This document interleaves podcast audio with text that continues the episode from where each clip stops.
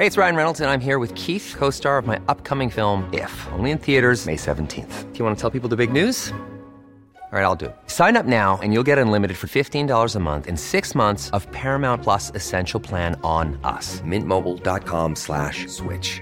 Upfront payment of $45 equivalent to $15 per month. Unlimited over 40 gigabytes per month. Face lower speeds. Videos at 480p. Active Mint customers by 531.24 get six months of Paramount Plus Essential Plan. Auto renews after six months. Offer ends May 31st, 2024. Separate Paramount Plus registration required. Terms and conditions apply if rated PG. Well, quite a storm heading into the central U.S. You name it, we're going to get it.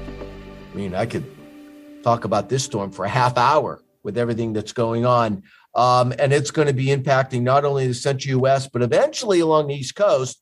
You're listening to the Weather Insider for February 15th. Bernie Rayno, Jess Pash is back really quickly. We got to tidy up the Super Bowl. We both picked the Rams. Mm-hmm. I was sticking for the Bengals. The Rams won it. You know, really they won because of their defensive line, which they right. went all in. You know, once they lost Beckham, that was pretty much it for their offense. All they had was Kupp. But you know, it's inter- interesting, Jess.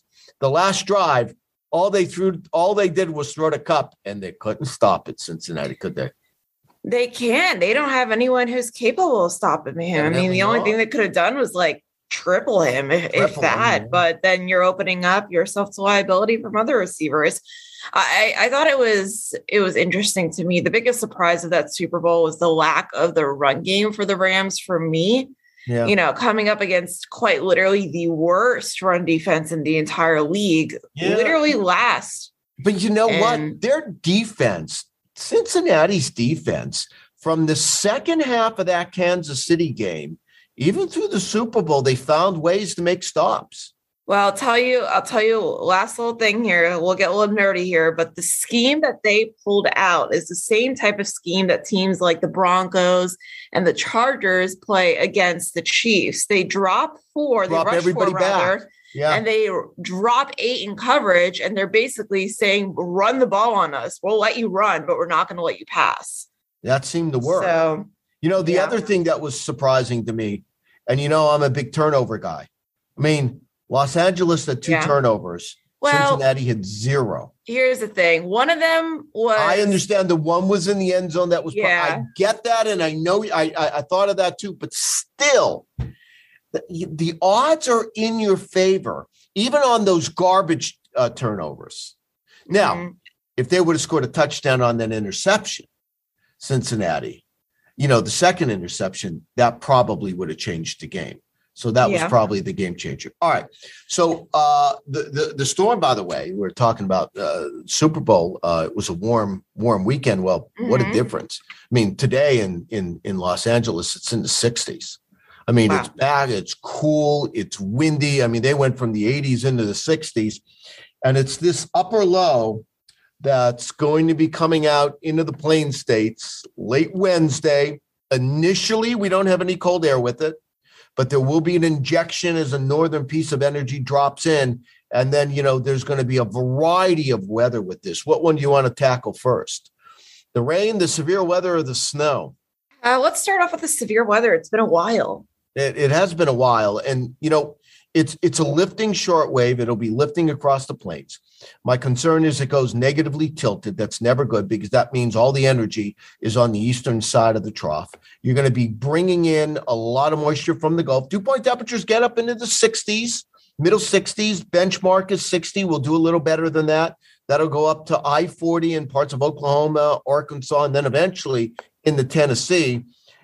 You know, I, I what I'm wrestling with is the tornado threat with this. I mean, th- there's going to be, first of all, Wednesday night and the Thursday, anytime you have thunderstorms in Northeast Texas and Oklahoma, they're always hail. So I have no doubt there's going to be large hail with this. Mm-hmm. But that negatively tilted trough makes me concerned that there would be tornadoes. But right now, there's some debate on on on on how many tornadoes there would be. I certainly think the tornado threat is higher Wednesday night in the Thursday in Texas and from East Texas to Oklahoma. And then on Thursday, as the thunderstorm stripped into the mid South Central Gulf Coast state, there I think it's mostly damaging winds. Yeah, it's interesting too when you look at the upper level chart here on the GFS. It almost looks like it's split into two pieces there once it goes negatively tilted. It looks like there's a piece that kind of lags behind there. Yeah. Did you notice that? Yeah, that's the, uh, the, the there's a secondary piece dropping into that trough. And in a sense, that's what's kicking it into the plain states. Uh, I, I do see that. And then eventually that system gets sheared.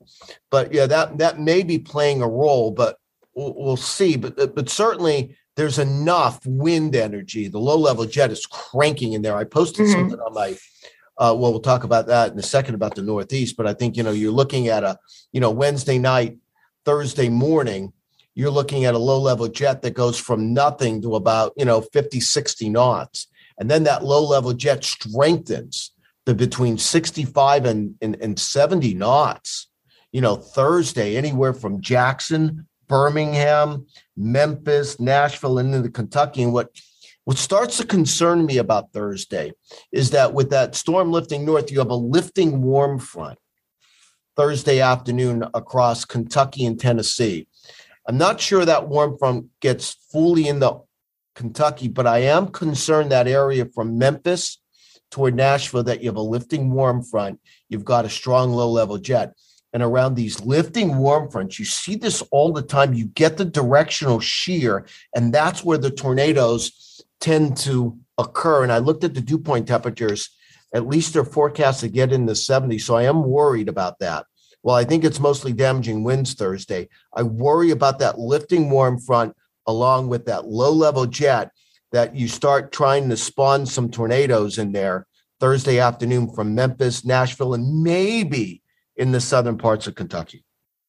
No, I definitely see that, and I think it's also interesting to the how how tightly packed the isobars are, where it is going to be cold enough for snow. And I mean, like talking about blizzards. Yeah, I mean, it, it's going to, you know, it, I, I don't know if we get the wind criteria, but I tell you what, if you get all these thunderstorms, that moisture is going to go into that cold conveyor, and it's going to thump snow. Right now, we're thinking from Kansas City towards Chicago towards Saginaw that that's an mm-hmm. area of six to 12 inches. It is interesting though that, and I posted this on my uh, Twitter, uh, uh on my Twitter, uh, um, uh, on Twitter, posted this on Twitter. Um, the G- Europeans a little weaker with this system, although so it has the snow area not as great and farther south that instead of a six to 12, it's a three to six area. And, and it's nothing more than three or four inches in Chicago. I, I suspect that the GFS is right with this that's going to be a stronger piece coming out.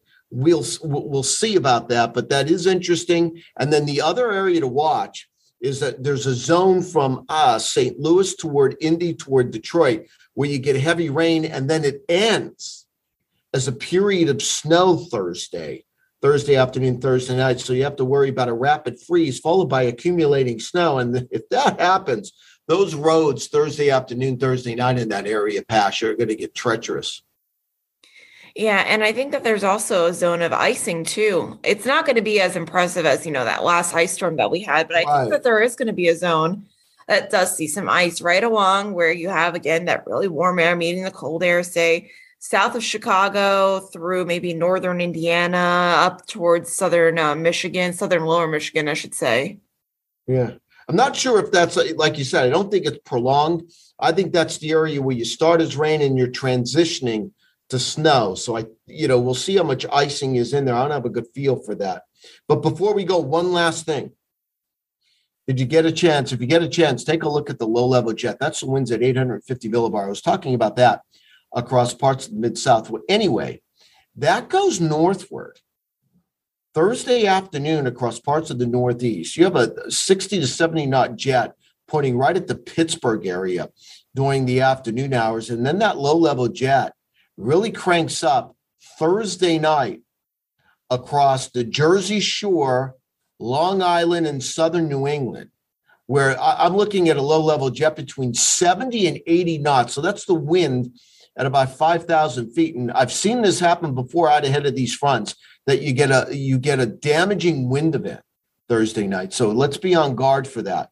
Jersey Shore, Staten Island, the home of the Pash residents, uh, and up toward the Boston area, where you know you can see wind gusts 50, 60 miles per hour and some damaged trees. All right, Pash, take us home. All right, we'll be tracking it all week long here on the AccuWeather Network. You can also keep up with it on the AccuWeather app, free download. You can have it right at the palm of your hand. Thank you for listening to today's edition of Weather Insider. For the latest in breaking weather news, be sure to follow Bernie Rayno on Twitter at AccuRayno. And be sure to subscribe, rate, and review all of our podcasts on Apple Podcasts, Google Podcasts, Spotify, or wherever you listen to your favorite shows. Hi, I'm Daniel, founder of Pretty Litter. Cats and cat owners deserve better than any old fashioned litter. That's why I teamed up with scientists and veterinarians to create Pretty Litter. Its innovative crystal formula has superior odor control and weighs up to 80% less than clay litter.